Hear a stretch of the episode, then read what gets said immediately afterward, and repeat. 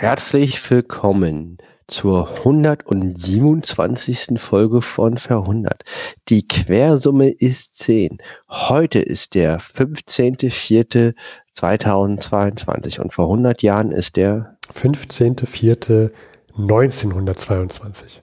Hier ist Harry Graf Kessler und Albert Einstein und Luis und Steffen.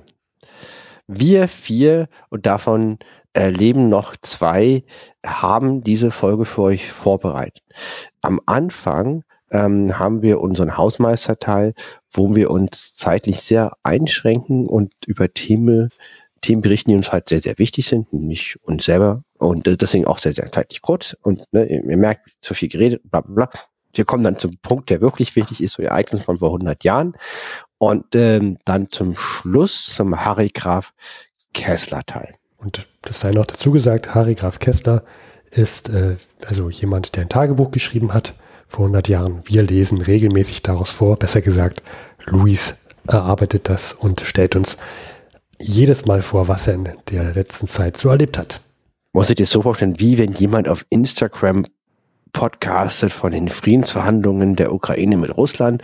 Wir würden das wiedergeben. So, nur halt mit dem Tagebuch, weil kein Instagram, hundert Jahre Geschichte und Zeitreisen, so ein bisschen komplex. Deswegen, naja, deswegen ist das die, das Mittel der Wahl. Genau.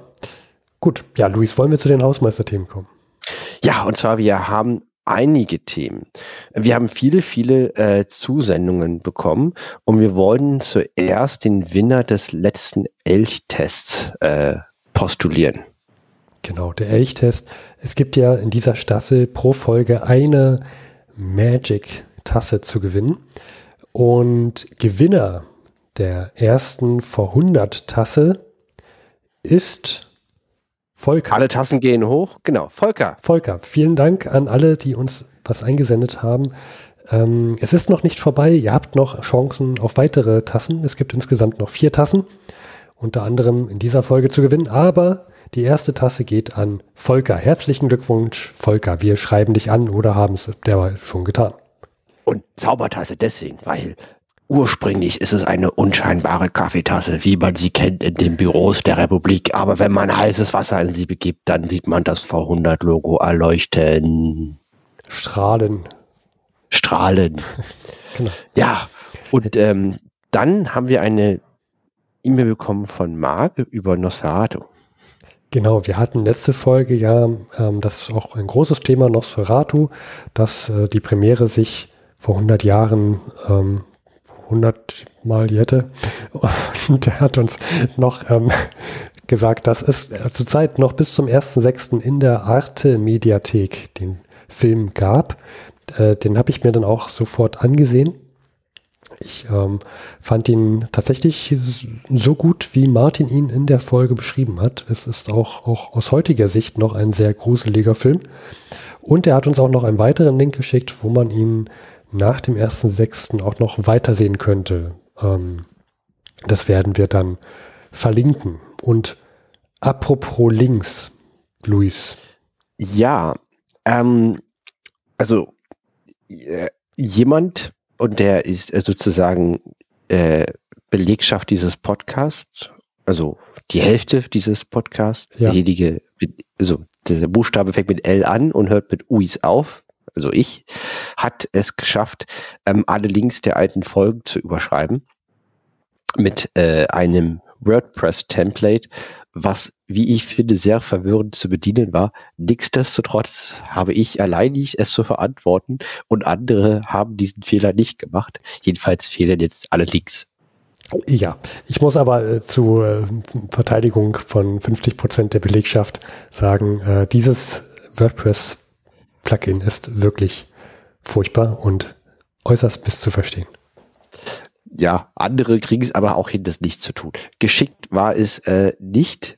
Und naja, es gab auch schon mal einen Vorfall mit Konzepten von alten Folgen, äh, ja. Wo jemand mit L und Uis da äh, unfreiwillig Fehlordnung in unseren äh, Altdaten geschafft hat. Genau, genau.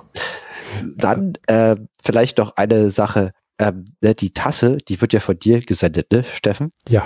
Und du hast ja noch alle Vorhundert-Tassen vollständig. Und äh, mit äh, dieser Folge hast du jetzt offiziell nicht mehr alle Tassen im Schrank. Ah, ah, ah. Ah, ja. Übrigens, um halt ein elegantes ja. Thema, ich wollte das Thema sozusagen wechseln. Ja, zum, zum Witz äh, vor hundert Jahren. Bevor wir dazu kommen, Luis, äh, wir sind noch eine Antwort schuldig, nämlich, was war denn die Auflösung vom letzten Elchtest? Ja, und zwar, äh, ich in meinem äußerst schlechten Chinesisch, äh, Italienisch, aber Chinesisch ist auch nicht so gut, e nero, e bianco, e bianco, e fatto, e papa, e fatto, e papa. Und ich war sehr beeindruckt. Wir hatten... Also jede eine Sendung, die wir hatten, wir hatten ein paar, war richtig und die haben das alles sehr gut getroffen und das basierend auf mein Italienisch. Ich bin begeistert und zwar nicht von mir, weil mein Italienisch ist schlecht, sondern von den Leuten, die das irgendwie hinbekommen haben, daraus eine Antwort zu machen. Ja, wir werden, wir werden das, also wie es richtig geschrieben wird, werden wir dann auch nochmal in unseren Episodentext schreiben. Dann kann man es auch nochmal nachlesen. Vielen Dank nochmal, also wirklich toll. Ich fand es schön, dass, dass so viele... Ähm, auch noch eine Tasse möchten und wir auch so viele Antworten bekommen haben von Hörerinnen und Hörern, die uns schon so lange hören. Äh, und auch an dieser Stelle nochmal gesagt, nicht versagen, weiter hören und es wird sich bestimmt lohnen. Dann haben wir die auch Folge gibt es ja wieder einen neuen Elchtest und für euch, liebe Hörer, hat der Steffen gern nicht mal alle Tassen im Schrank. Ja, genau. Ich verliere gerne meine ganzen Tassen.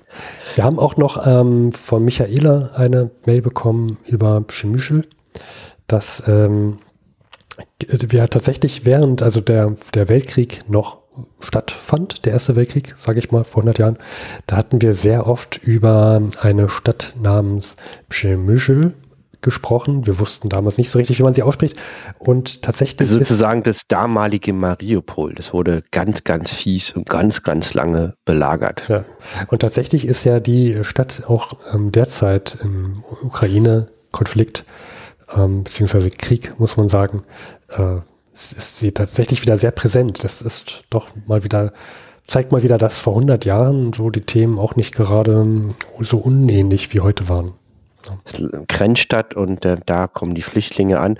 Und Michaela hat eine nette E-Mail geschrieben, wo sie darauf hingewiesen hat, dass sie sich noch erinnert hat, wie, wie krampfhaft wir versucht haben, ständig diese Stadt auszusprechen. Ja. Und äh, hat daran zurückgedacht. Und das hat uns sehr gefreut, dass wir da ein Lächeln sozusagen als Ursache äh, da waren.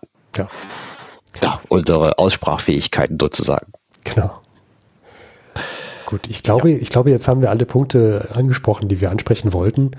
Beenden wir die Hausmeisterthemen und, oder, Steffen? Ja, genau. Und wir kommen zu einem Witz, den du rausgesucht hast aus dem wahrscheinlich wieder Zeitbilder einer Zeitung vor hundert Jahren und wirst uns einen Witz vorstellen, der hundert Jahre alt ist. Ja, und zwar genau. Und ähm, aus, aus dem Anlass, bin ja jetzt junger Vater, aber ich habe noch Zeit äh, zu dem Thema des heutigen Witzes, die ersten Worte. Mhm. Ja, ich bin gespannt. Ich halte mich am Stuhl fest. Ja, er, er, er, er halte sich sehr fest, fest, mhm. sehr fest. Ja, ja, ja.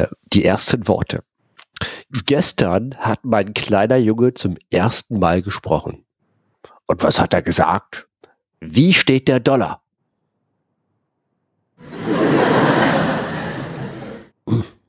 Mhm. Ja. Gut. Ich warte äh, immer auf war, die Pointen am Ende, aber es ist gut. Ja. Das war jetzt ein äh, Witz aus der Zeit von vor hundert Jahren. Also ich hoffe ja, dass äh, bei mir dann, wenn es dann soweit ist, was hoffentlich auch nicht so lang, also was dann irgendwann ist und dann, äh, dass da was anderes kommt. Als wie steht der Dollar? Ja, wie steht der, der Euro?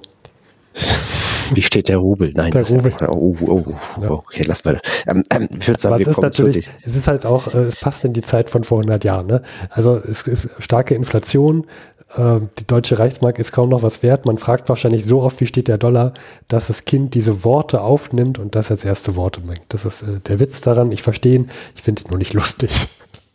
Ich finde ihn auch nicht lustig. Das ist halt irgendwie so.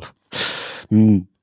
Nee. Man denkt drüber nach und man denkt nochmal drüber nach und immer so, nein, nein, es ist nicht lustig. Nein, nein, auf keinen Fall. Wird auch nicht besser. Aber es wird besser, denn ähm, wir berichten gleich über die Themen von vor hundert Jahren. Doch vorher haben wir noch etwas Werbung aus der Zeitung von vor hundert Jahren. Denn auch wir müssen von irgendwas leben.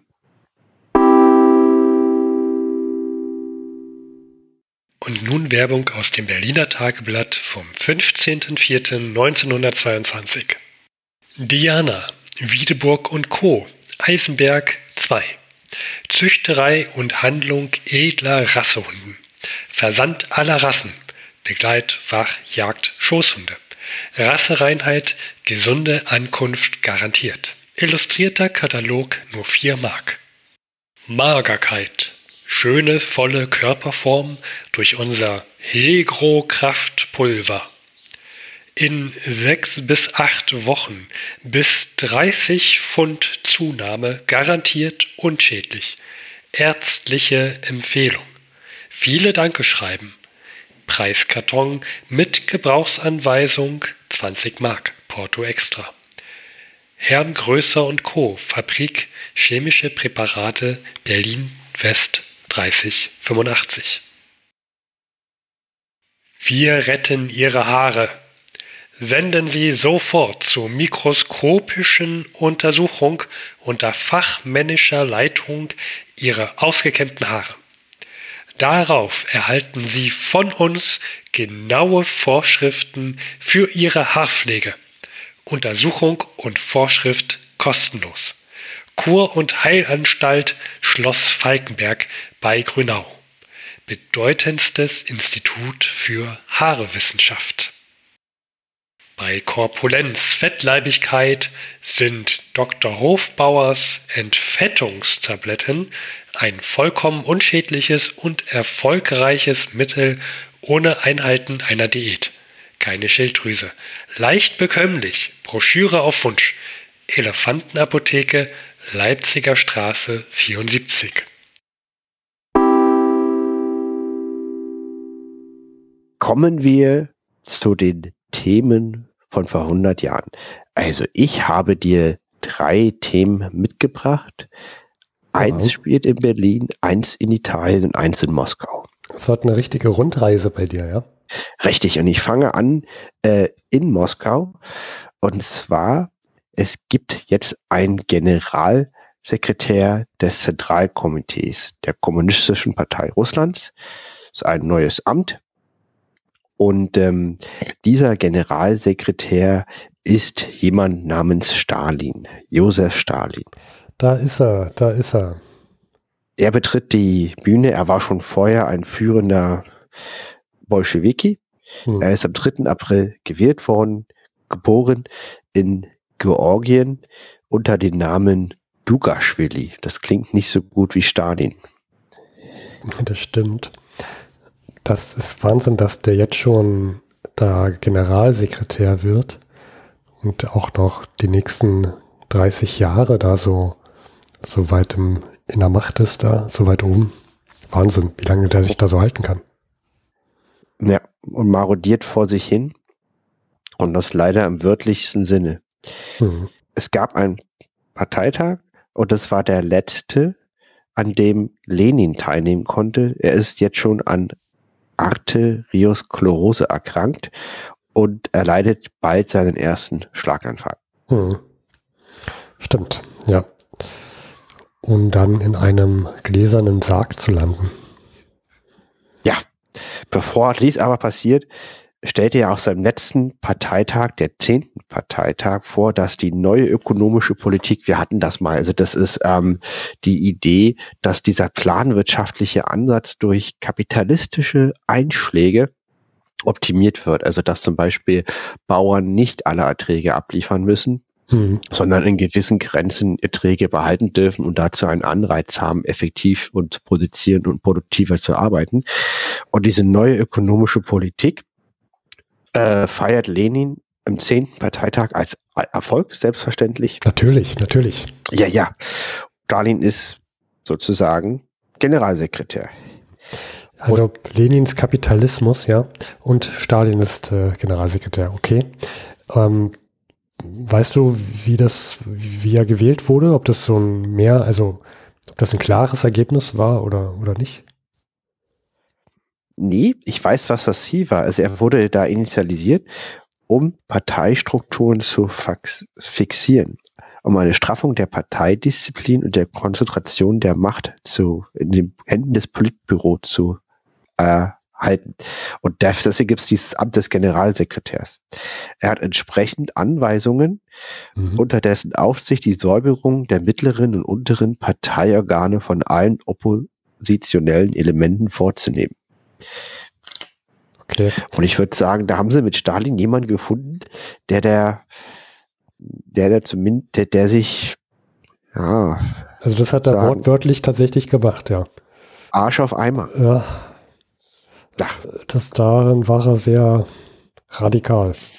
Also Stalin und Generalsekretär Arsch auf Eimer haben sich gefunden. Hm. Steffen, du hattest was äh, von dem Adelsgeschlecht hier vorhin. Ja, also das Adelsgeschlecht hatte im, in, in Moskau jetzt auch nicht mehr so viel äh, zu sagen und auch im Deutschen Reich nicht mehr. Und nach dem Ersten Weltkrieg kam es ja dazu, dass viele Ähm, Könige auch, wir hatten ja bis Ende des Ersten Weltkrieges noch Könige, abgedankt haben.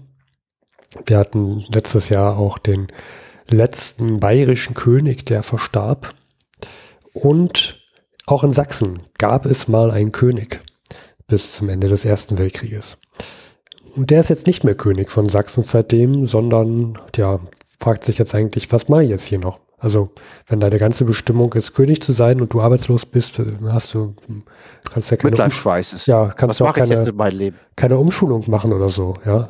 Also, kannst ja nicht mehr Prinz werden, warst ja auch schon und kannst ja, naja. Und jedenfalls hat er jetzt das einzig Wahre gemacht, was man so als ehemaliges Adelsgeschlecht oder ist ja immer noch Adelsgeschlecht, aber ohne Titel halt macht. Er gründet in Deutschland das, was jeder macht, einen Verein.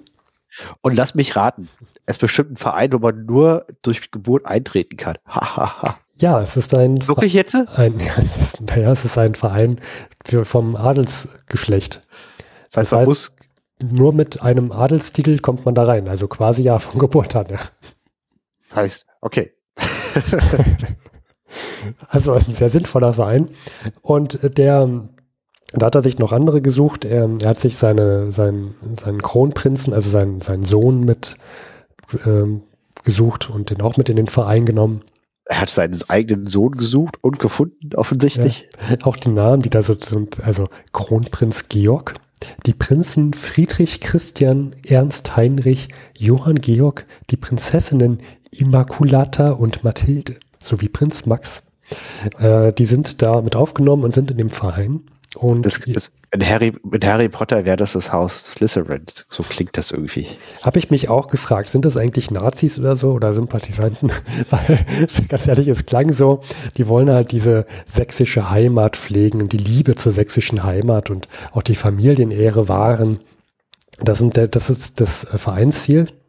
Wahrscheinlich Elite sein. Ich, Elite definiert sich immer durch Abgrenzung nach außen. Ja. Ganz wichtig. Sonst ist ja keine Elite. Logisch. Ja. Wenn wir mal auf den Wikipedia-Eintrag von diesem äh, also Gründungsvater, das ist Friedrich August der Dritte, der ehemalige König von Sachsen, wenn man mal drauf geht, dann hat man auch gleich so ein Bild von neunzehnhundertvierzehn. Das ist so ein sehr ähm, kahlköpfiger äh, Mann mit so einem Ansatz eines Kaiser-Wilhelm-Gedächtnisbartes. Das ist nicht ganz einer, aber schon fast. Und ganz, ganz viele Auszeichnungen. Also es ist schon Wahnsinn. Die er sich selber verliehen hat? Vielleicht, man weiß es nicht. Aber es ist schon Wahnsinn, dass er überhaupt noch stehen kann. So viele Auszeichnungen hat er. Ähm, ja, äh, genau. Und ist auch schon etwas älter. Ähm, also Jahrgang achtzehnhundertfünfundsechzig. Und sein, da dachte ich mir, naja, okay, sind, also was sind das jetzt eigentlich für Leute, die da drin sind? Sind das auch so welche, die, die dann später mit den Nazis so angebandelt haben? Es klingt so ein bisschen, so äh, Liebe zum sächsischen Vaterland fahren und so weiter. Ähm, dann habe ich mir mal geguckt, der, der Sohn von ihm, der Ernst Heinrich von Sachsen zum Beispiel, der wäre ja wahrscheinlich auch so in so einem Alter, wo er von den Nazis auch gut profitieren könnte, Jahrgang achtzehnhundertsechsundneunzig. Tatsächlich aber nicht. Man kann also sagen, die meisten Hochadligen, die waren gar nicht die übelsten Nazi-Fans. Das, genau. Die wollten natürlich schon, ein, die waren Nationalisten, also die waren eher rechts und die wollten ein starkes Deutschland, die wollten eine starke Militärmacht, eine starke deutsche Militärmacht und die fanden wahrscheinlich den Sieg über Frankreich auch alle sehr, sehr gut. Die wenigsten waren wirklich Nazis in der Politik. Also die ganze Clique um zum Beispiel Oberst von Stauffenberg, die haben halt, die hatten halt, die hatten eigentlich, ich glaube, viele hatten gehofft, dass sie die Nazis kontrollieren könnten, für ihre Zwecke ein, ein, äh, also einspannen können. Mhm. Ja. Und ich habe mir mal den, den einen Sohn angesehen, Ernst Heinrich von Sachsen. Der, der wird, der übernimmt dann nächstes Jahr den, den Verein, der, der heißt übrigens Haus Wettin Albertinische Linie e V.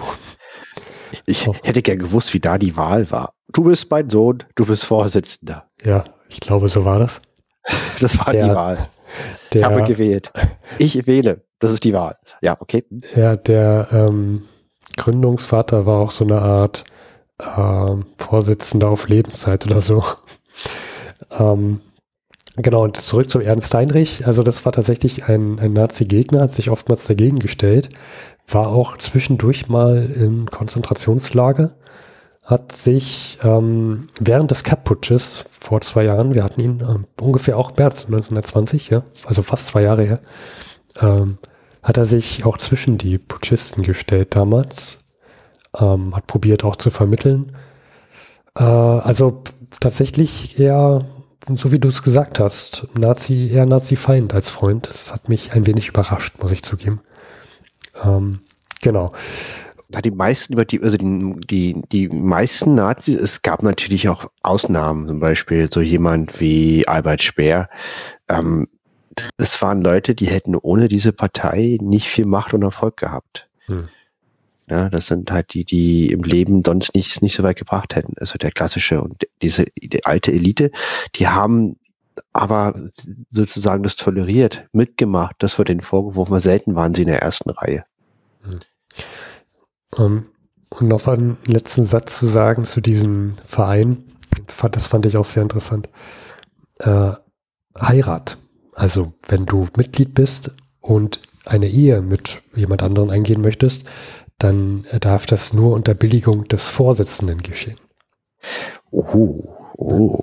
Also da wird dann schon geguckt, wer da mit wem. Ich meine, die müssen ja müssen ja kontrollieren, wer da beitritt. Ne? Du kannst ja nur durch Geburt eintreten, da muss man ja gucken, dass man da. Ne? Ja, also du kannst, kannst dich jetzt nicht so einklagen oder so. Ne? Oder sagen, ich zahle jetzt äh, sechzig deutsche Reichsmark im Jahr und bin da Mitglied. Nee, das geht nicht.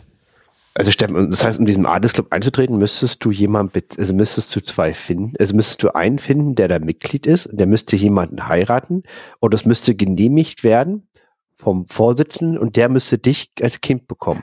Und dann darfst du Mitglied werden. Naja, er müsste mich, glaube ich, nicht als Kind bekommen, sondern es geht, es klappt, es reicht, glaube ich, schon aus, wenn du einheiratest. Ja, also du heiratest ein Mitglied und musst dann, das muss aber dann auch genehmigt worden sein. Und ich glaube, damit das genehmigt wird, da muss schon, da muss schon, da musst du schon fast blaues Blut so bluten, wenn du dir in den Finger stichst. Ne? Also darf auch nicht Tinte sein. Es muss schon.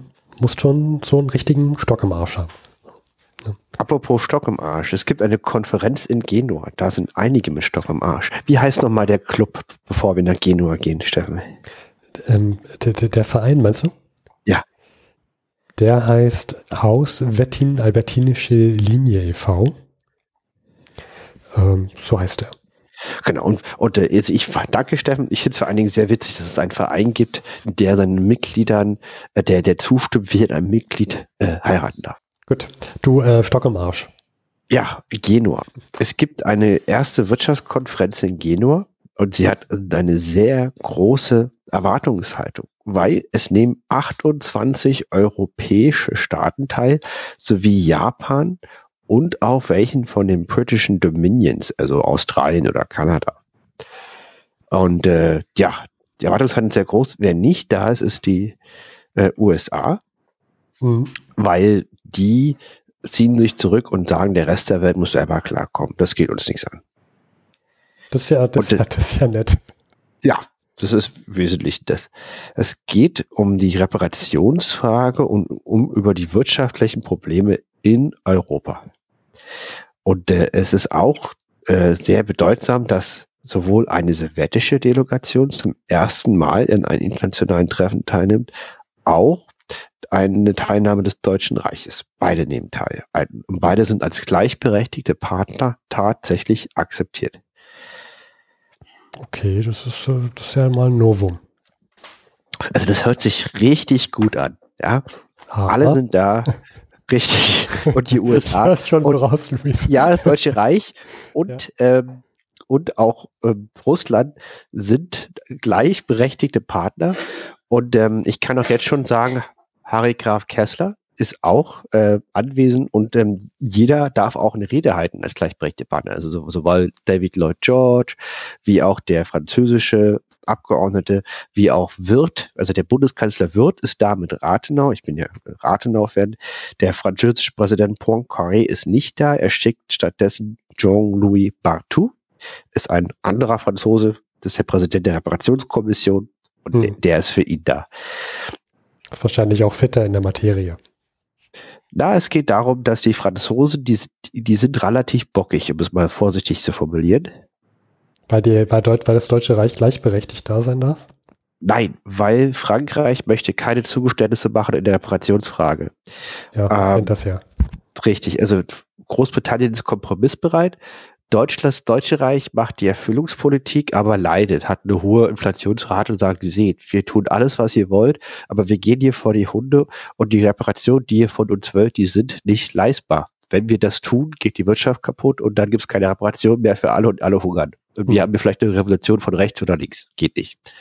So, das ist jetzt sehr vereinfacht die Aussage. Ja. Und äh, dann ist es, äh, haben die Franzosen das Ziel, dass die Regierung in Moskau den Versailler Vertrag anerkennt, insbesondere den Paragraphen hundertsechzehn. Und dadurch äh, werden auch die Kommunisten unter Lenin Gläubiger des Deutschen Reiches und hätten Anspruch auf Reparationen. Das ist das, was Frankreich wollte. Deutschland isolieren und diese Reparationen einfordern. Mit harten Mitteln, notfalls durch Besetzung des Rheinlandes. Man kennt das ja. Täglich grüßt das Murmeltier. Ja. Hm. Und, äh, und jetzt passiert das Folgende, und ich finde das durchaus spannend. Das, äh, das ist wie so ein Krimi. Das kann sich keiner ausdenken. Weil auf Zuruf, mehr oder weniger, schließen in Rapallo, also das ist quasi neben Genua, äh, das Deutsche Reich, also Reichskanzler Josef Wirth mit dem Leiter der sowjetischen Delegation, der heißt Tschitscherin. Tschitscherin, der kommt noch mhm. später öfter. Mhm. Und die schließen einen Vertrag. Ja, und das muss man sich mal vorstellen. Die werden zum ersten Mal beide eingeladen als gleichwertige Partner, aber sind, sind immer noch die Bösen. Das eine sind die Kommunisten, da gab es ja erst einen Bürgerkrieg und da gibt es eine Hungerkatastrophe. Das andere ist das Deutsche Reich, der, die, die nach, der, nach dem damaligen Narrativ den Krieg verschuldet haben und hm. jetzt Buße zu leisten haben. Ja. Und was machen die beiden? Die treffen sich in den Seebad daneben und schließen einen Vertrag direkt miteinander. Und, und, und Frankreich wird jetzt nervös wahrscheinlich. Nee, Frankreich und England rasten richtig aus. Weil in den Vertrag steht drin, äh, beide Staaten verzichten auf Ersatz von Kriegskosten. Das heißt, damit ist schon mal ausgeschlossen, dass Russland den Versailler Vertrag beitritt. Äh, diplomatische und konsultarische Beziehungen werden aufgenommen, gab es vorher noch nicht. Und ähm, es geht das Grundsatz der Meistbegünstigung. Das heißt, dass keiner der Unterzeichner einen dritten Staat, dritten Staat günstiger stellt als den Vertragspartner. Mhm. Okay, also damit sprengen Sie ja quasi die Parallelveranstaltung. Na, muss man sich so vorstellen, ne? Es gibt die Entente, die sagt, wir sind die Gewinner des Krieges, ja. Wir sind die stärksten Kinder am Spielhof und wir bestimmen hier die Regeln. Mhm. Und wir wollen jetzt ihr ganze Geld haben, aber gut, äh, wir merken, die Deutschen sind, versuchen alles, was, was es zu machen gibt.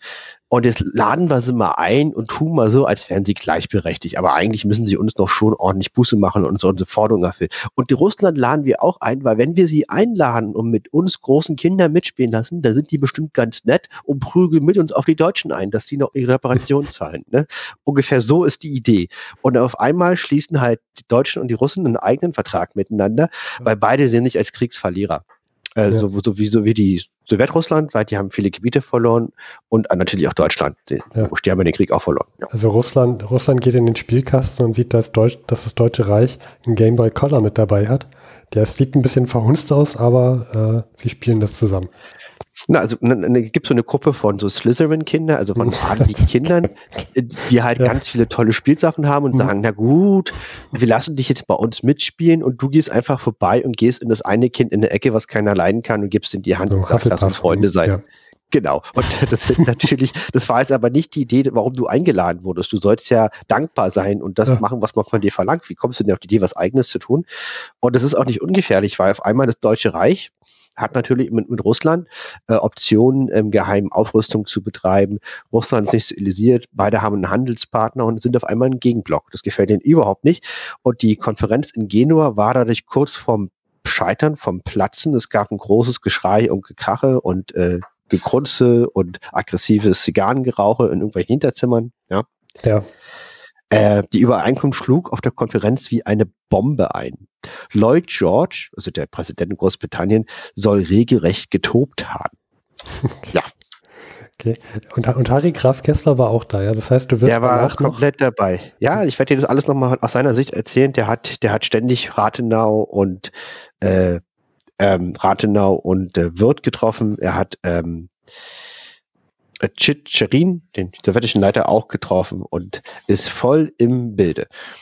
Ähm, die Konferenz wird dann doch nicht abgesagt. Ähm, es gibt ähm, Übereinkünfte in internationalen Finanz- und Währungsfragen, jedoch das mit zu großen Erwartungen begonnene Treffen bleibt letztendlich ohne nennenswerte Ergebnisse. Man hat sich sehr viel von versprochen. Okay. Ähm, vielleicht nur ein Zitat aus der Frankfurter Zeitung zu dem Treffen ähm, vom siebenundzwanzigsten April. Illusionen.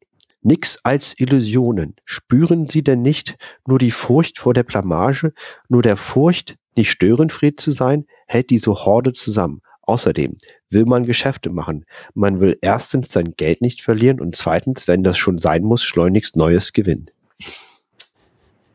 Ja. Das ist ganz gut. Ja, und der Simplizismus, äh, eine sehr schöne Zeitung, äh, schreibt Abschied von Genua. Die werden noch oft auswärts speisen müssen, bevor ihre Völker was zu essen kriegen. Okay. Ja.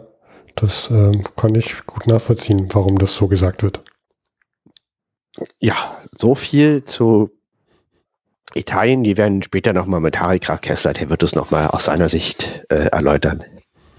Und er hat auch jemand getroffen aus der Zeit von vor hundert Jahren, und zwar Einstein. Und dazu, Steffen, bevor wir dazu kommen, da haben wir, da haben wir auch noch was vorbereitet. Ja, Be- ähm, bevor wir zu Einstein kommen, Luis, ich würde das gerne als Cliffhanger nehmen und ich, ich hätte jetzt kurz eine Überraschung noch. Ja. Und zwar ähm, dachte ich mir, Mensch, ich habe ja voll über diesen Verein gesprochen und dachte mir, ich, ich, ich gebe jetzt einfach mal und google parallel nach dem Verein nochmal und habe den ersten Treffer bei Google mal angeklickt und habe den Verein gefunden, den Adelsverein, den gibt es noch. Ich äh, schicke dir den da hier in den Chat und ich möchte gerne, dass wir den jetzt mal live äh, ansehen. Gerne. Und ich musste mir das Lachen gerade ein bisschen verkneifen von diesem Internetauftritt. Also ich bin ja äh, auch Entwickler. Ach du, hausvertin punkt de, Webseite der Familie von äh, Sachsen. Genau, wir sind hier im Impressum. Es sieht aus wie eine, also erstmal äh, nicht H T T P S gesichert. Das ist schon mal in, in diesen Zeiten fragwürdig. Warum kann man diesen einen Mausklick nicht machen? Ähm, aber auch, es sieht aus wie aus den neunzigern, diese Seite. So. Es wird nur noch Comic Sans oder wie auch immer die Schriftart hieß. Ähm. Grün auf beige, äh, unter Aktuelles sieht man Kinderfotos. Freuen uns. Von zweitausendfünfzehn, das ist das einzige Aktuelle. Man merkt, also offensichtlich kann man immer nur noch eintreten, indem man geboren wird. Ja, es gibt auch eine Satzung, die man äh, sehen kann, die ich durchlesen kann. Vereinsmitglieder kann man sich auch ansehen. Ähm, alle schön P D F-Dateien. Ähm, also wenn man raufgeht auf die Vereinsmitglieder, kommt man zu einer P D F. Die besteht nur aus einer Seite und da sind dann die äh, zwei, vier, sechs, acht Vereinsmitglieder aufgelistet. Ausgesetzt. Ja, ja, das ist natürlich, viele Links gehen nicht mehr. Großartig, ja. Aber diesen Verein gibt es immer noch. Ja, also der wurde vor hundert Jahren gegründet, es gibt ihn immer noch und ähm, die Seite sieht doch aus wie von vor hundert Jahren programmiert. Genau, Pr- Friedrich Prinz von Sachsen, neunzehnhundertdreiundfünfzig. Ja. Also, die haben noch einen firmeneigenen Forstbetrieb. Also die haben noch was gehabt. Und es natürlich, ja, okay. Ah, das gibt's noch. Oh, geh mal bitte auf die ähm, Home, also auf die Startseite, also die Index H T M L. Ja. Und dann äh, klick doch mal bitte auf das mittlere Wappen, also auf das Hauptwappen da mit den Löwen. Warte mal kurz. Ja, das ist, das ist hier, also die Seite ist sehr abenteuerlich. Aber guck mal, nur acht Mitglieder, ich frage mich, wie überhaupt drauf geht. Ja. Genau, das ist diese Übersicht, Inhaltsverzeichnis. Und ja. Das also, man stelle sich vor, ein katastrophales Inhaltsverzeichnis, Ähm, also die, die Höhe ist ungefähr achthundert Pixel hoch und man muss dann noch so durchscrollen. Das ist äh, Wahnsinn. Ja, aber, aber was ganz nett ist, der Stammbaum ist ganz witzig. Ganz eine Stammtafel und dann hast du hier, ja. Du hast doch von Friedrich August gesprochen, ne? Und dann sind da seine Kinder. Ja, ja.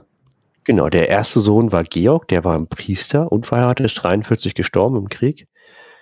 Genau. Und Friedrich Christian ist gestorben neunzehntausendsechshunderteinundachtzig. Die haben da einen Fehler in, in, in seinem Sterbejahr. was? Was? Stimmt, neunzehntausendsechshundert. Oh, ist das peinlich. Aber gut. Genau, der hat dann Kinder, fünf Stück. Ne? Und da ist... Ja, hat ja auch einige Zeit zum Leben gehabt. Ja, war ja auch, stimmt. Genau. Und die sind aber auch schon tot. Und da, da, hat, da hat einer was adaptiert und da nichts. Ah, okay, okay, okay. Genau. Und ach so, der Rüdiger. Jetzt, der Rüdiger ist von, ah, okay. Wie was Rüdiger ist der aktuelle äh, Stammhalter hier.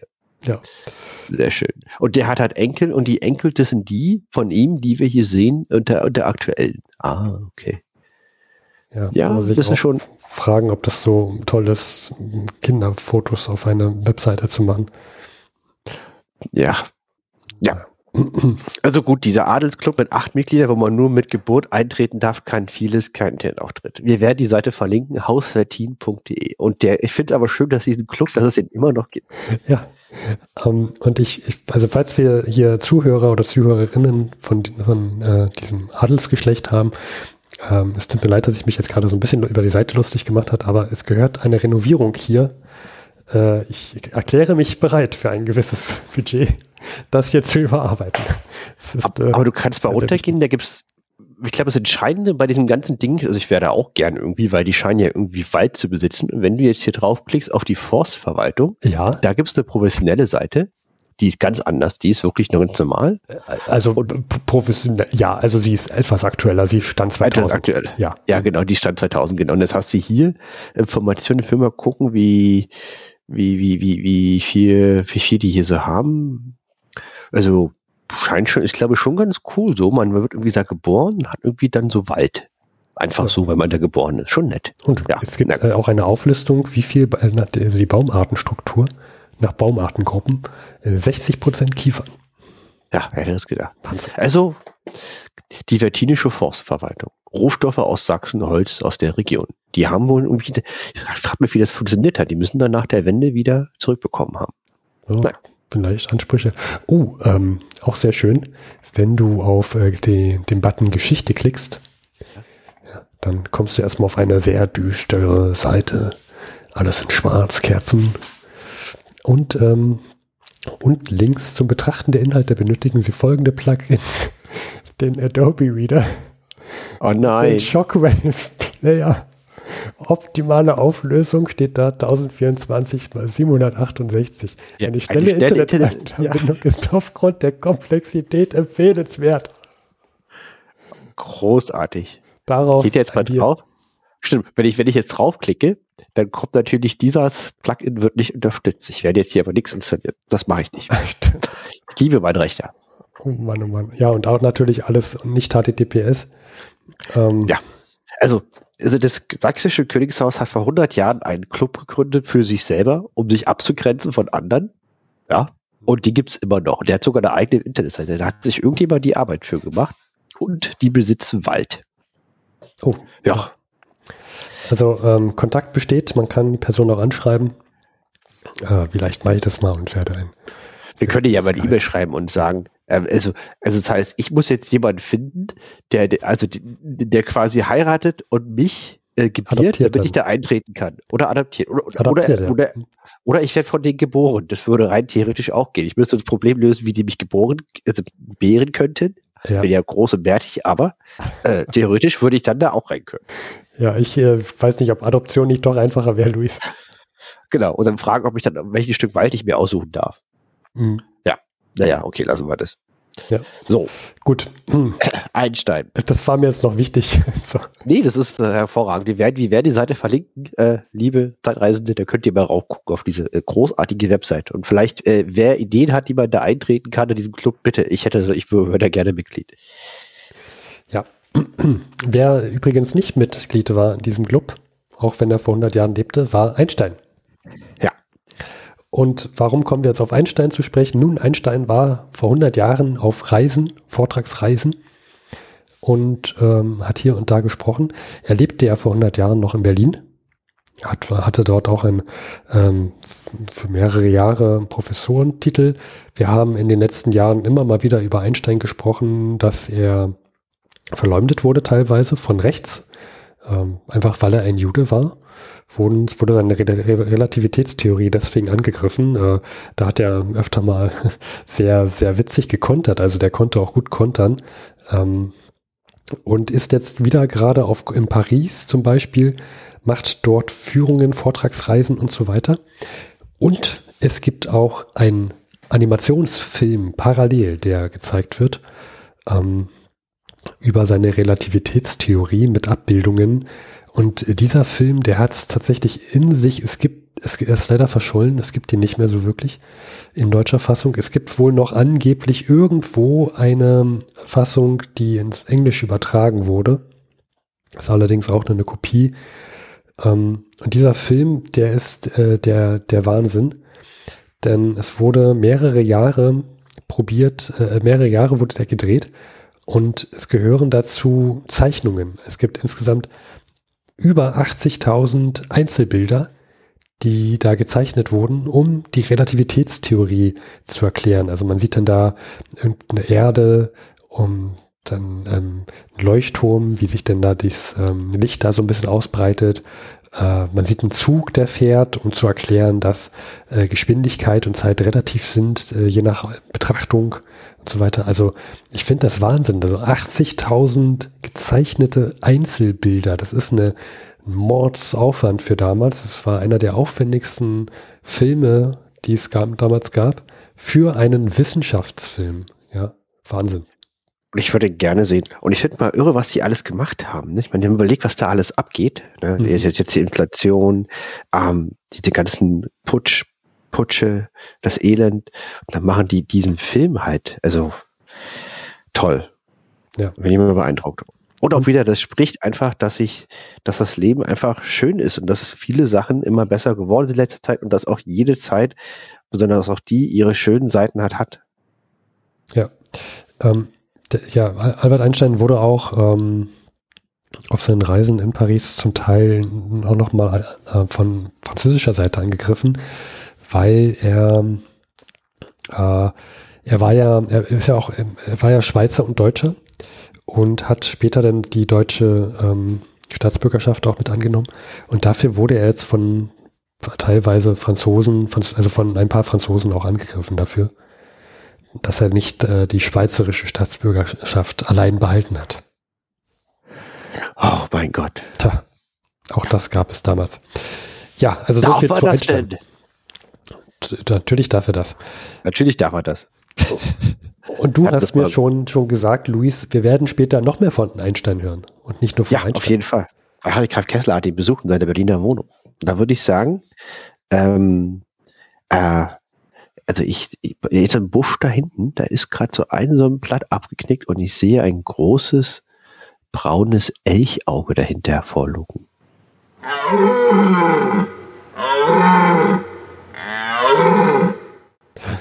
Oh, jetzt müssen wir sehr, sehr vorsichtig sein und den hübschesten Elch der Elche nicht verschrecken. Ja, und zwar, der war in Berlin und äh, traf ganz, ganz viele Leute. Ja. Unter anderem hat er am zwanzigsten März Rathenau im Auswärtigen Amt besucht. Also Rathenau war der Außenminister damals. Mhm. Und ich bin großer Fan, möchte ich nochmal erwähnen. Und ähm, Rathenau sagte zu Harry Graf Kessler, Zitat, er leitete das Gespräch ein mit ausführlichen Klagen über die Arbeitslast, die er tragen müsse und die Schwierigkeiten, denen er begegne. Nach seiner Ansicht könne keiner diese Stellung länger als sechs Monate aushalten. Und wow, und Rathenau ist jetzt schon wie lange? Nur wenige Wochen. Ja. Und der war auch nicht lange. Wo möchte ich nochmal das, also. Ist das dieses Jahr oder nächstes Jahr?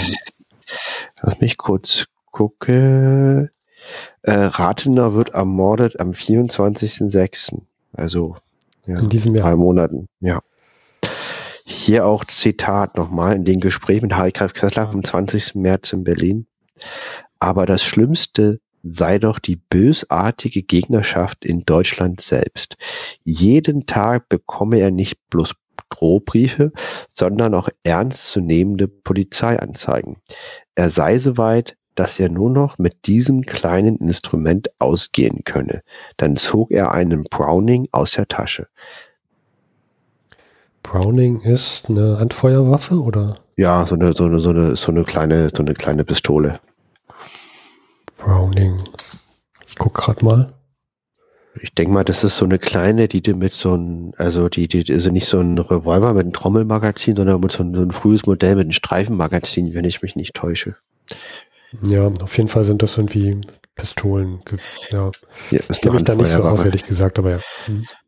Ein amerikanisches Modell. Okay, na, das ist schon krass, ne? Also wurde ja auch letztes Jahr ähm, ein wichtiger Politiker erschossen. Erzberger, Erzberger. Auf offener Straße, genau, Operation Konsul. Also das ist ja da, sehr da ernst zu nehmen. Ja, da kann ich mir schon vorstellen, dass man sich dann der Lage bewusst ist und auch ja, sich dann bewaffnen möchte. Also ich habe heute schon Respekt vor Leuten, die dieses, die ein politisches Amt übernehmen wollen. Hm. Und, und also, und natürlich, also die, die in den bürgerlichen Parteien, die auch viele, viele andere Optionen hätten. Bei der AfD bin ich mit der Meinung, die hätten oft, die, die, die wüssten uns nicht so richtig, was sie sonst machen sollten, aber bei bürgerlichen Parteien weiß ich, in Friedrich Merz oder Anne, Annalena Baerbock oder auch ähm, ein Habeck. Genau, die haben Optionen, also die müssten das nicht machen, die hätten andere gute Jobs zur Auswahl. Und äh, habe ich großen Respekt und auch damals noch mehr, das war nicht immer zur Dankbarkeit, denke ich mir, da in Regierungsverantwortung zu stehen. Ja, ich glaube, das machst du nur, weil du dich dazu berufen fühlst, ne? Und, na, naja, jedenfalls hat er eine, also richtig. Er ist bewaffnet. Genau, er redet jetzt sozusagen mit dem Außenminister und schließlich kamen wir auf Genua. Ich teilte ihm mit, dass ich die Absicht hätte, hinzugehen und fügte hinzu, ich mache ihm diese Mitteilung, weil ich nicht ohne oder gegen seinen Willen hingehen wolle. Er antwortete, ja, es sei ihm sehr recht. Er solle, ich solle nur hingehen, aber das sei eine Privatsache zwischen uns. Ich möge niemanden mitteilen, dass er mich ermuntert habe, da sonst so viele andere kommen und auch seinen Segen erbitten würden. Ich sagte dann, ja. Ich ginge aber hin, weil ich glaubte, dass ich ihm und den uns gemeinsamen Zielen und Interessen dort nützlich sein könne. Er sagte gewiss, er glaube, ich könnte dort sehr nützlich sein durch meine zahllosen Beziehungen in Frankreich, England und Italien. Er würde auch gern bei Gelegenheit meine Dienste in Anspruch nehmen. Er freue sich sehr, dass ich hinkäme. Mein Eindruck war, dass er sich nicht gerade besonders freute. Okay. langes, langes, höfliches Gespräch, Ringepieps ja. Mit anfassen und dann, eigentlich freut er sich, also ich glaube, Harry Graf Kessler, also hätte, hätte gedacht, dass ein roter Teppich, ne, hm. zehn Fackelträger äh, kommen, stehen Spalier bis Genua und die Reaktion dann nicht bekommen und deswegen denkt er jetzt, er wäre gar nicht so willkommen. Ich kann mir so vorstellen, du, du bist so der Außenminister in höchster Brisanz, weiß, dass demnächst ähm, solche wichtigen Veranstaltungen da sind, dass, dass es auch andere Gespräche mit, mit äh, Russland gibt und hast hier und da zu tun und dann klopft es an deiner Tür, da steht Harry Graf Kessler, der, von dem du eh weißt, dass der, dass der ähm, sich wahrscheinlich in der Freizeit sehr seltsam über, über Leute unterhält, die nicht seiner Meinung sind und fragt, ob er deinen Segen bekommt, dahin zu gehen. Und du denkst dir, ja, selbst wenn ich sage nein, geht er trotzdem dahin. Der, der ist doch eh immer da. Der ist doch eh da. Was soll er denn mich jetzt fragen? Ich habe hier zu tun. Geh weg. So. Der, der gehört ja schon zur Aus- Einrichtung. Ja. Ja, genau. Ja. Und der Harry Graf Kessler fühlt sich hier nicht gewürdigt. Am Abend gegessen bei Albert Einstein. Ruhige, oh. hübsche Wohnung im Berliner Westen. Haberlandstraße fünf. Etwas zu großes und großindustrielles Dinär. Dem dieses wirklich liebe, fast noch kindlich wirkende Ehepaar eine gewisse Naivität verliehen. Ich erinnere mich immer noch an, das war glaube ich vorletztes Jahr, als du meintest, der war, er, sah, er war mit, mit, mit Einstein im Zug auf den Weg in die, in die Lila Landen und hat ähm, mit Einstein über die Relativitätstheorie gesprochen und hat ihm sehr intellektuelle Fragen zur Relativitätstheorie gestellt. Ähm, und Einstein war sehr beeindruckt. Ja, also laut Harry Graf Kessler. Ja, ja, du, äh, da, da kommen wir doch drauf. Ja. Hm, oh, äh, ja. Also Einstein hat von seinen ganzen Reisen berichtet. Hm. Und Zitat: Einstein die Sache etwas ironisch und skeptisch drehte und meinte, er wisse nicht, warum eigentlich die Leute sich so für seine Theorien interessierten. Und die Frau mir erzählte, ihr Mann habe immer gesagt, er komme sich vor wie ein Schwindler, wie ein Hochstapler, der den Leuten gar nicht das bringe, was sie von ihm erwarteten. Okay. Also an alle da draußen mit einem Imposter-Syndrom, die einen super Job machen und allen geliebt sind, aber eigentlich immer denken, ach Quatsch, ich verdiene das hier gar nicht. Ich, ich, ich, ich, äh, das haben ja sehr, sehr, sehr viele Leute. Albert Einstein hatte das. Albert Einstein hatte das. Okay. Also dann fühlt euch geehrt und nimmt das nicht so ernst, wenn ihr wieder denkt, dass, dass ihr das hier gar nicht verdient würdet. Ja. Das haben da viele so ein Syndrom. Ja, interessant. Also gerade die Fähigen. Interessant, ja. Das fand ich sehr, sehr interessant. Ja, tatsächlich auch, ja. Ja. Und äh, der Abend geht zu seinen Gange und Einstein erzählt von seinen Reisen in Paris und berichtet, dass er nach Tokio und Peking gehen soll und er würde das unbedingt machen. Da freut er sich schon sehr drauf, das mal zu sehen, Ostasien. Mhm. Und dann, Zitat, als alle Gäste fort waren, behielt er und seine Frau mich noch zurück und wir plauderten in der Sofaecke, wobei das Gespräch auf seine Theorien überglitt, indem ich sagte, ich fühlte mehr ihre Bedeutung, als dass ich sie wirklich begriffe. Oh, wow, das gibt er wirklich zu. Ja, da war ich auch überrascht. Wow. Ach, das ist mal, okay.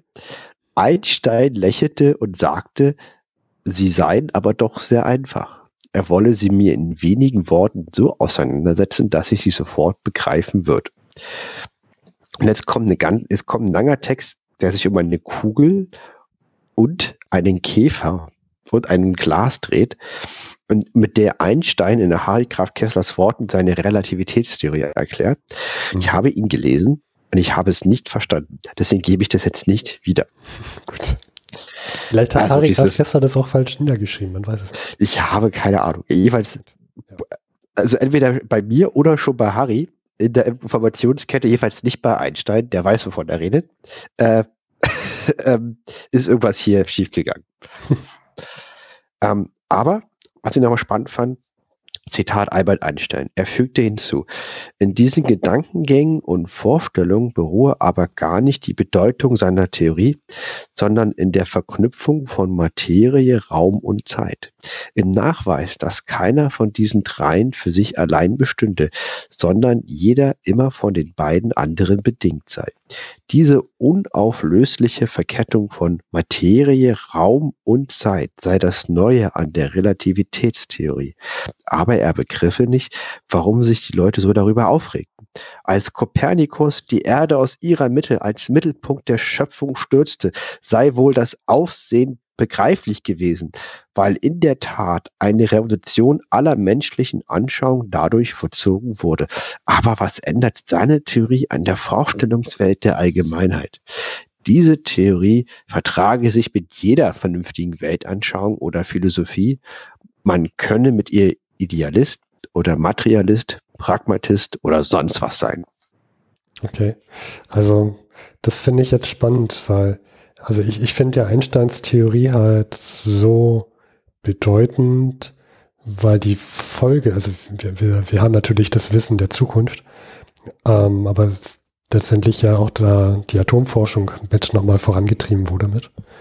Ähm, Das, deshalb finde ich halt die, die, diese Theorie so, so stark, ne, weil dann da nochmal ein anderes Verständnis von Energie aufkam. Und ich habe jetzt gar nicht so im Kopf gehabt, dass man eine halt andere Weltanschauung ja haben könnte. Und ähm, dass, dass Einstein das aber jetzt gesehen hat und deswegen sagt, dass seine Theorie ja doch nicht so wichtig sei, also im, im Sinne der Allgemeinheit, finde ich schon Wahnsinn. Ich würde sehr gerne mehr, ich würde sehr gerne sein Tagebuch lesen, weil so Einstein hat definitiv ein Imposter-Syndrom und ist viel zu bescheiden. Ja, Harry Graf Kessler ist jetzt eher das andere Extrem. Stimmt. Und es ist aber irgendwie ganz spannend, weil so, so ein Tagebuch zu lesen. Aber so, solche Leute sind es wieder, da gibt es weniger Tagebücher, weil die denken wahrscheinlich, dass das nicht so relevant sei. Ja. Ich weiß gar nicht, hast du schon mal geguckt, Einstein-Tagebuch? Ich guck mal, hab's da. Das würde mich echt mal interessieren. Jetzt nach den Gedanken hier. Tagebuch uh, Albert Einstein. Was ja? Einstein, Briefwechsel. Ja, da gibt es was aus meinen späten Jahren. Ich gucke mal, ob ich da äh, was finde. Das wäre ja doch durchaus spannend, weil Einstein hat ja auch noch ein lange, langes Leben vor sich. Also du hast halt hier Briefwechsel. Das mehrere. Könnte man. Ja, ist aber alles kein, kein Tagebuch. Also falls jemand da Ideen hat, wir gucken auch nochmal gerne an luis at v hundert punkt de. Ja. So, dann, dann äh, lebt er sein Leben in Berlin, trifft unter anderem Stresemann. Das ist der nächste äh, Reichskanzler, so viel kann man sagen. Und der hat bei ihm am fünfundzwanzigsten März gefrühstückt und blieb bis vier Uhr am Nachmittag bei ihm. Fand ich auch beeindruckend, sowas. Mhm. Ähm, Er hat bestimmt gleich sein Wissen über die einsteinsche Relativitätstheorie preisgegeben. Kann durchaus sein. Er frühstückt viel, er trifft viele Leute. Zum Beispiel ähm, geht er mit einem ehemaligen Finanzberater von Wilson, also den Präsidenten in Amerika äh, vom aktuellen Harding, essen. Und was ich spannend finde, ähm, Der, Amerik- also der Amerikaner hätte wohl mit einem hundert-Mark-Schein vor seiner Nase herumgewedelt und gefragt, was man damit kaufen sollte. Zitat. What is this worth? What does this writing on this bit of paper mean? What does the German government promise to give me for it? hundert Mark in Gold wie im Frieden. Nein. Und äh, dann sagt er, die deutsche Regierung müsste Gold versprechen. Ansonsten könnte hier keiner mit diesem kaputten Land Handel treiben und er könnte sich hier nie vorstellen, ein Haus zu kaufen oder seinen Freunden das zu empfehlen. Ja. Nett. Ja, das war das. Und, äh, und ähm, Harry Graf Kessler hat eine spannende Entgegnung. Also er schätzt die Lage wie folgt ein. Ähm, ich fürchte, wenn die Entente ihr bisheriges System fortsetze, sehr bald schon die überwiegende Mehrzahl des deutschen Volkes überzeugt sein würde, dass alle Erfüllungsversuche und aller Fleiß doch umsonst seien und dass man daher besser täte, die Hände in den Schoß zu legen. Das Ansehen der Republik leide hierunter so schwer, dass sie sich auf Dauer unter diesen Notenregen nicht werde halten können. Ja, fand ich irgendwie eine spannende also Einschätzung. Hm. Ja, jetzt geht's so langsam, jetzt kommen wir jetzt, jetzt, jetzt beschreibe ich ganz, ganz viel. Ich habe hier fünfzig Seiten, ein Tagebuch äh, in den letzten vier Wochen und der reist jetzt über Wiesbaden, Lugano nach Genua. Er beschrieb die Zugfahrt wie die Pilgerzüge eines mittelalterlichen Konzils. Natürlich. Ja, selbstverständlich. Ja. Und äh, berichtet, wie er in der Grenze zu Italien äh, gab es besondere italienische Kommissare, die waren wohl sehr höflich. Äh, es gab eigene Wegen, die haben das Gepäck genommen und er hatte seinen eigenen Kommissar, der ihn bis Genua äh, brachte. Und auch sein Gepäck. Und er war sehr begeistert von dieser Behandlung. Das kann ich mir vorstellen. Der wurde interviewt. Ja. Dass, dass ein Harry Graf Kessler das sehr, sehr, sehr gut findet, dass man ihn nicht so behandelt wie alle anderen. Ja, das fand er gut. Und äh, er musste, er hat Interviews gegeben, natürlich sehr, sehr gerne mit, mit belgischen und sogar mit einer chinesischen Zeitung. Ja, das fand ich auch interessant. Er hat ein Hotel am Meer und äh, er beschreibt äh, das sehr, sehr lyrisch. Zitat. Das Meer rauscht und donnert unmittelbar unter meinem Fenster. Der fast volle Mond scheint heute in der warmen Nacht etwas wässerig, aber hell auf den Wellenschaum in die weit hinaus tanzende See. Vor dem Meer in, in einer solchen Nacht hält das Christentum äh, nicht stand. Man fühlt, es war der Versuch, die Welt ethisch und anthropozentrisch zu erklären und zu gestalten. Es kommt einem dann ebenso klein vor, also das Christentum, wie der Mensch vor dem Meer. Ja. Ach, ja. Oh. Genau. Und am zehnten April äh, ja, äh, geht es dann los in Genua mit der Konferenz. Mhm. Und sie findet statt im Palazzo San Giorgio. Imposante Absperrungen, Militärketten in Feldrauch, patrouillierende Kavallerie, weiß behandschuhte, rot bebuschte königliche äh, Wächter, die zu den Topfpflanzen und roten Teppichläufern des in höfischem Pomp herausgeputzten alten Palastes überleiten. Tolle Beschreibung. Es könnte auch ähm, sich dann herausstellen, dass der, der Verein dort tagte von Ernst Heinrich von Sachsen und Friedrich August der Dritte, König von Sachsen. Ja, ich meine, irgendwas haben, ja, aber die haben was richtig gemacht. Deren Nachkommen haben immer noch Wald in Sachsen. Also irgendwas läuft ja, da bei denen. Stimmt, das ist äh, ganz, ganz gut gelaufen sagen, für die. Also, ja. hast, hast du Wald in Sachsen? Ich nicht. Ähm, ich sag mal so, noch nicht. Ja, aber ja, ist klar. Ja. Ja. Okay, ich habe das äh, Bild der. Also, Louis, wir beide haben Land in äh, Schottland. Das stimmt, wir haben äh, sowohl Steffen als auch ich. Ich habe Steffen mal einen Quadratfuß äh, Land in Schottland geschenkt mit einem Lord-Titel, das stimmt. Ja, und äh, du hast auch. Und, und ich habe dann nochmals, als meine Frau und ich heiraten, uns auch noch mal ein paar Grundstücke gekauft. Ja. Äh, das waren zwei Quadratfuß Land nochmal zusätzlich. Genau, das seid, seid ihr Lady und Lord. Äh, das genau. ist, äh, ich An bin auch Lord. Hochzeitstag. Ja. Also großartig, genau. Ja. Also, also äh, wir, sitzen, wir sitzen hier Ländereien, Quadratfüße in... Ja, äh, ja, so fahre er fort. Ja, äh, das ist das Bild der Konferenz selbst. Feierlicher, etwas kalter Renaissance-Saal mit großen konventionellen Standbildern in den Nischen. Er beschreibt den Konferenzsaal als sehr dunkel. Ja, aber er war natürlich da. Die ersten Reden, Lloyd George, Wirth, Barthou, Barthou, das war der Franzose bei Poincaré, der war nicht da, ähm, äh, wurden verlesen und gleichzeitig im Umdruck Äh, gleichzeitig fand ein Umdruck, nee, nee, also wurden verlesen und gleichzeitig im Umdruck verteilt, also die gab es dann nochmal gedruckt und mhm. wirkten etwas akademisch. Am akademischsten die von Wirth, der aktuelle Reichskanzler, mhm. die ein dünner Aufguss, steril und unschädlich gemacht von meinen Reden von zwei Jahren ist. Oh, oh, oh, oh ja, ja, ja. Also Wirth wird jetzt hier die nächsten Zeit hier auch ganz schön durch die Mangel genommen. Okay. Also, aber, okay, also er ist, er ist kein Wirtfreund mehr. Nee, überhaupt nicht. Also kommen wir gleich. Aber erstmal äh, kommt Leben in der Bude, als der sowjetische Gesandte Tschitscherin aufsteht. Allgemeines Rauschen der Erwartung. Jetzt kommt die große Nummer. Und dann erzählt er, dass er äh, verkündet, die Bereitwilligkeit der Russen am Wiederaufbau der Welt mitzuhelfen.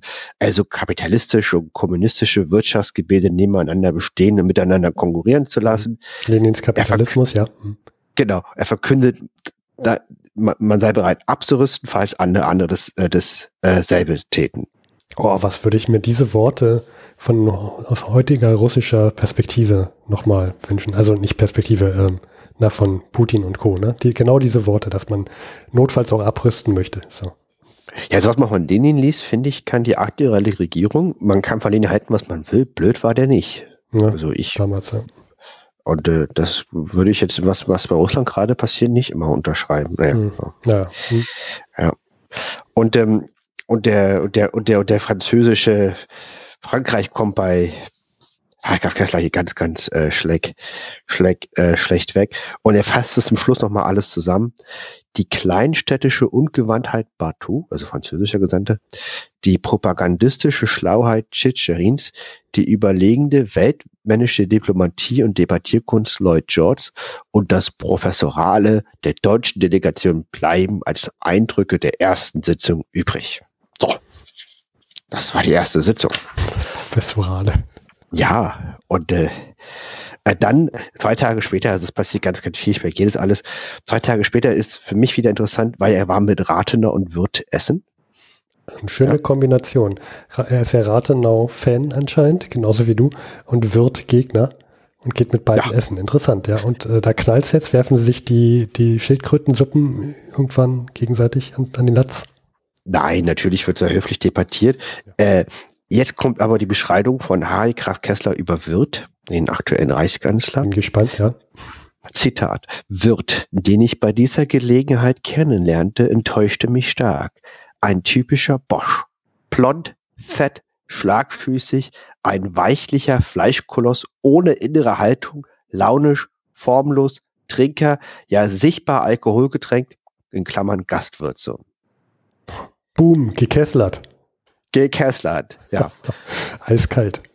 Rabet, Rathenau bemuttert ihn wie ein alter Kammerherr seinen Siresi, seinen Sirennissimus und wer heute sehr, war heute sehr besorgt, ob er nicht zum Frühstück zu viel für sein Wohlbefinden getrunken hätte. Hm. Okay, das ist kein gutes Bild, was da abgezeichnet wird. Nee, er wird ordentlich gekesslert. Ja, ja. ja und äh, das, das war doch mal der Eindruck von ihm.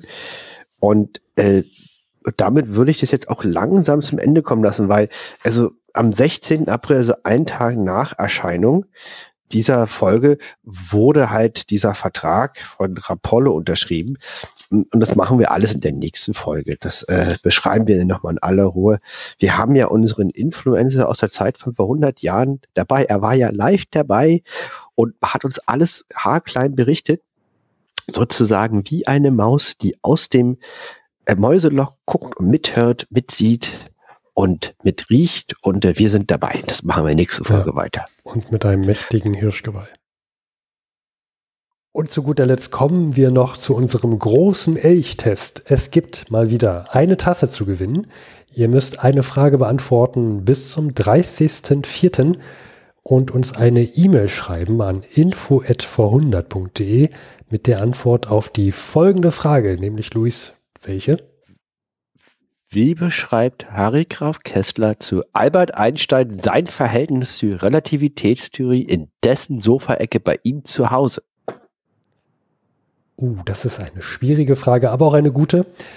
Ähm, ja, daher, schreibt uns gern. Und Luis, kannst du ja nochmal sagen, was gibt es zu gewinnen?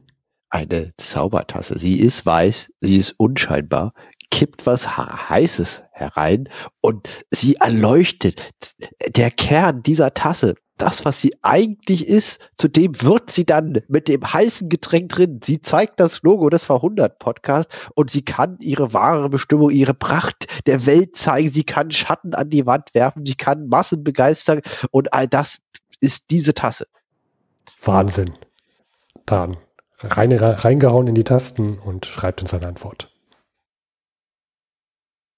Liebe Zeitreisende, vielen Dank fürs Zuhören. Das war's auch schon wieder mit der Folge. Gedanken könnt ihr gerne in Form eines Kommentars auf unserer Seite teilen, vorhundert punkt de. Dort erfahrt ihr auch, wie ihr uns unterstützen könnt. Vielen Dank.